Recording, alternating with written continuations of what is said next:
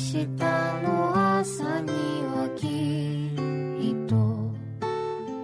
这世界上有许多一想起便会涌出眼泪的事，虽然多半时间过得也算潇洒爽朗，不过终于还是会在某辆出租车的后座上，在某家路过的小店前，或者在忙碌到根本没有闲暇的时候，突然听到某个曲子，某个声音，如同沉淀的某个时光片段被措手不及的重现，心酸却心安。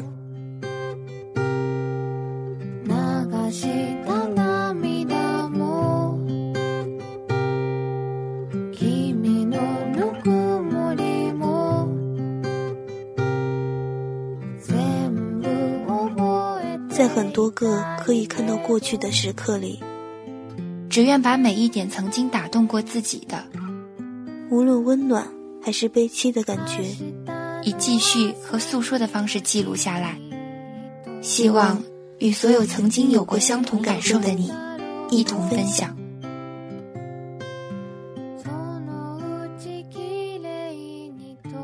我是纽扣，我是林晴，我在陆生与你相约。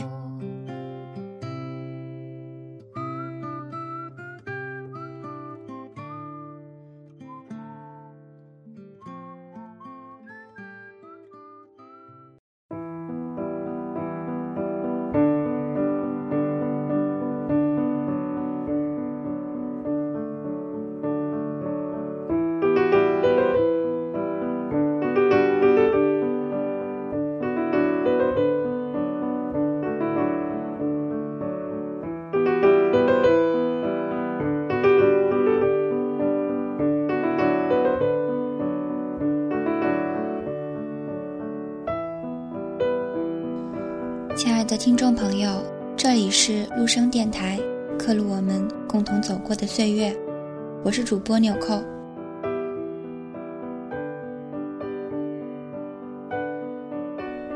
今天的这期节目为你带来的依旧是九叶回的作品《初恋爱》中的一些片段。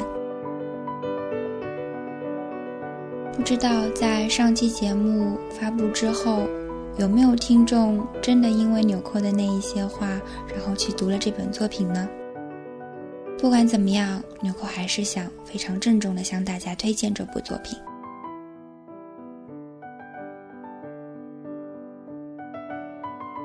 北戴河，这是一张拍摄于北戴河的照片。当人们一直在抱怨那里污浊的海水时，却忘记了头上还有如此美丽的天空。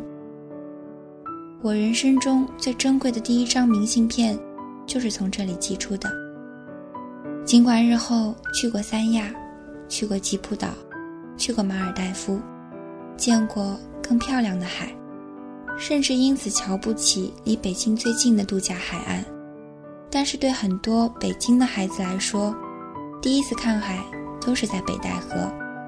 我就是这样，高中刚转学来的第一个暑假，学校就组织了去北戴河的夏令营。对于我这样的转校生来说，和同学们都不熟悉，本来这次旅行并不吸引我，但是有她在就不一样了。在我确定我喜欢的女孩也会去之后，我报了名。比起大海，想看看暑假时的她什么样子，才是我真正的目的。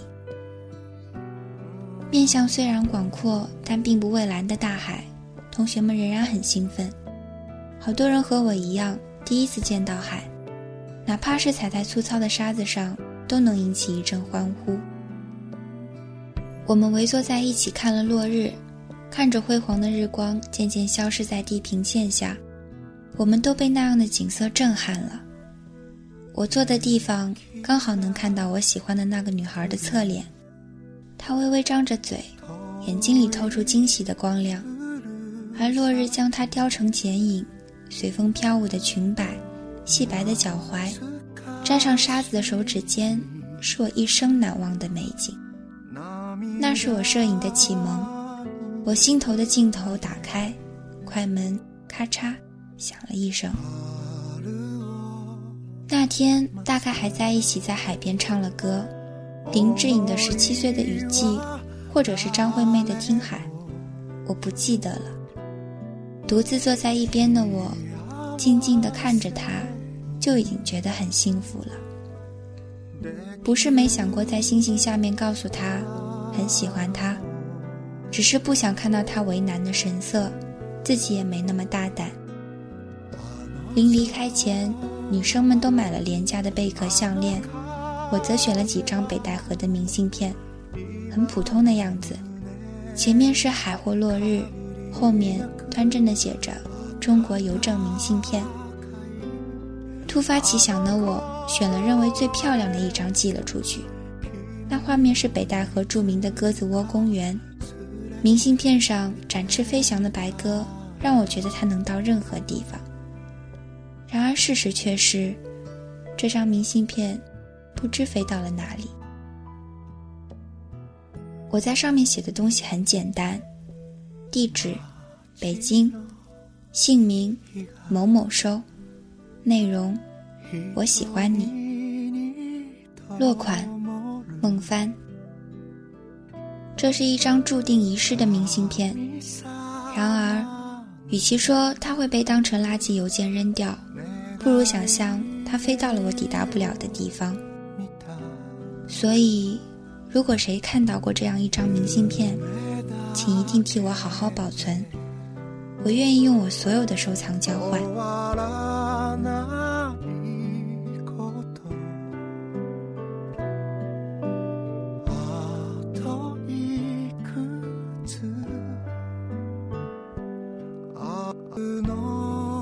六月，毕业季。六月，明媚的盛夏，离别的季节。每年这个时候，都会有很多稚嫩的面容四散在每个城市的四处。有多少人在车站哭着拥抱，说好再见，却再也没见。有多少人喝得酩酊大醉，被同学抬上火车，醒来时窗外已经陌生。有多少人发誓永不分开，却最终别离。各奔东西的人影，就是六月的风景。喧闹的教室在这个月份安静下来，最初在这里朝夕相处的人们，也最终从这里远行去往未知的方向，然后又有人来这里，又有人离开。大概每个校园都承载了这样的繁华与落寞。墙边的数学公式是谁偷偷写下的？课桌上的大写字母缩写代表了什么？被撕掉的过期课表留下了怎样的故事？这些残存的痕迹凝结成记忆，刻在了心底。我到现在还记得高中毕业那天的模样，那是六月二十二日，我们上完了最后一堂课，在和老师们道别之后，怀着茫然的希望，三三两两地往外走去。也许因为身旁还有人陪着，所以走出去的时候，大多数人都没回头，就这么懵懵懂懂地终结了少年时光，错落很多年，再也回不去。我与我初恋的女孩是在楼道里道别的，我听着她与朋友的谈话，知道他们马上就要走出去了，于是先背好书包到教室外面，再假装忘了什么回来拿，这样我就有了和他面对面说话的机会。尽管只是简单的拜拜，他微笑着跟我说了再见，背影消失在楼道尽头。然后我的初恋就结束了。坐着公交车回家的时候，我一直在想关于他的事情。在那些年里，他家的电话我拨了无数次，只是从来没有按下最后一个键。在那些年里，我知道他所有考试的成绩，知道他换了几个铅笔盒，知道他喜欢哪个歌星，在听谁的歌，知道他一直不知道我知道这些。也许他从来不曾在意我与他擦肩而过的那一瞬间，抱着书本或拿着篮球的我只是路过的甲乙丙丁，但是对我来说，那是小心且幸福的一刻。这些幸福累积成小小的温暖，最终一股脑地丢失在了毕业那天。尽管我不愿承认，但是在夏日的公交车上，我很难过，难过的大概流了泪。为什么每年到六月就开始下雨了呢？我想，因为那是毕业的季节吧。路的尽头的少年宫，不自沉默在风中，无言相送。那一年一首远方的歌，说什么往事如风，他往事如风。我失色青春的惶恐，现在才知道回忆是心虫，光让人痒痒不让碰。明白了现实里没有人是孙悟空，课堂老师忘了教八面玲珑。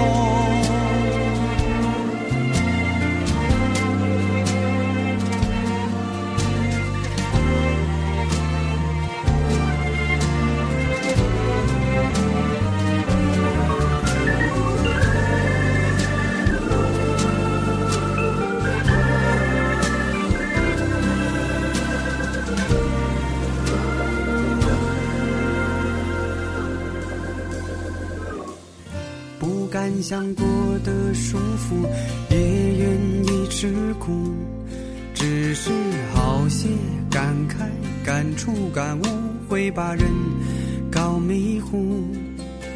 清楚自己养书教书，必定要不满足。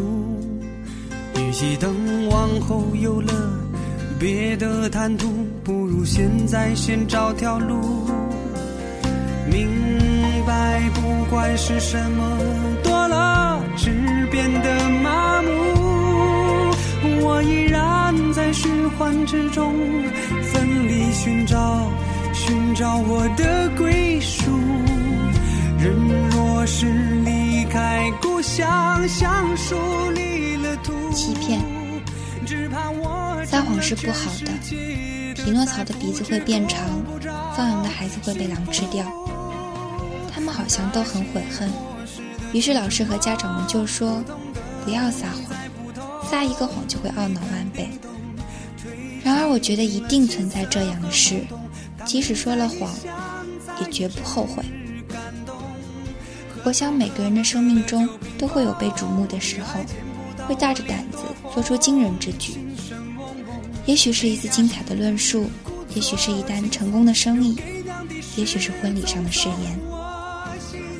说出来也许会被笑话。平凡的我到目前为止最光彩的一刻只发生过一次，那是我高中的一次篮球比赛中，我进了一个并非压哨球的，只得了一分的后仰式三分。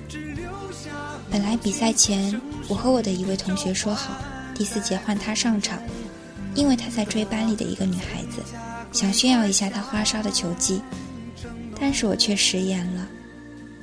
因为在篮球架的下方，我看到了我的初恋，可是他的目光并不在我的身上，他喜欢的是别人。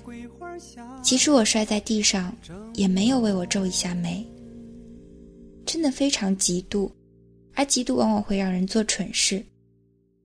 在落后的时候，我获得了两次罚球的机会，第一球差点没进，他分明着了急。我看着他忧心地看着我，我竟然遏制地觉得满足。而第二次罚球，我推到了三分线上。这个大胆的决定超出了所有人的预料，一片惊呼声中，我投中了一个后仰式三分球。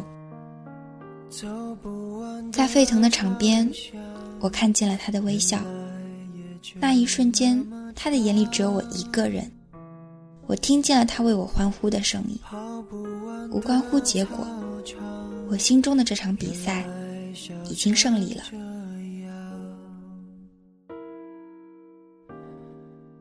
所有人都不知道，造就这个进球的是一个谎言。那个清爽的早晨，早到笑的他和晨练投篮的我，在班门口不期而遇。可是我忘记带班门钥匙，我们只好站在楼道里等着班长来。大概和我这么闷的人待在一起很无聊，他掏出了随身听，而令我意想不到的是，他居然递给了我一只耳机。喜欢光良还是品冠？他笑着问。光良，我答道。我也是。他很高兴，特意到袋子放了一首光良的歌，歌名我忘记了，或者说当时有一个音符，一个音符我都没听进去。他离我很近，近的我可以看到他淡淡的眉毛和唇边小小的痣，我们只隔了一根耳机线的距离，那大概是我与他之间最短的距离。我甚至担心担心他会听到我急速加快的心跳声。就是在那时，我逞强地说，我要在比赛中漂漂亮亮地进个后仰式三分给他好朋友看。他善良地为我加油，但是我却欺骗了他。其实我无法坦率地说出来，那个进球是想让他看见的。其实比起光良清透的嗓音，我更喜欢品冠的温暖。其实那天我带了班门钥匙，就在我书包内侧的小兜里。时不时看向腕表的他肯定不知道，这短短十几分钟的晨光对我来说多么珍贵。很抱歉，我对他说了谎，但是我真的一点都不后悔。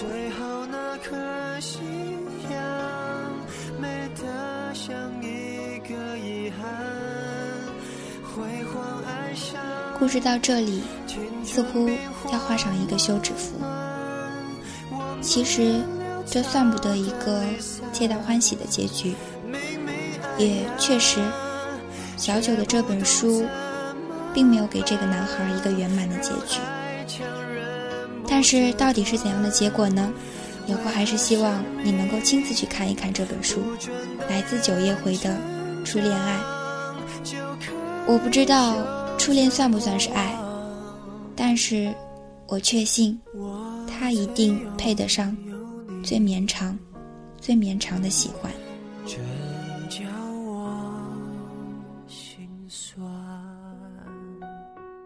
这里是陆生电台，我是主播纽扣，感谢您的用心聆听，我们下期再会。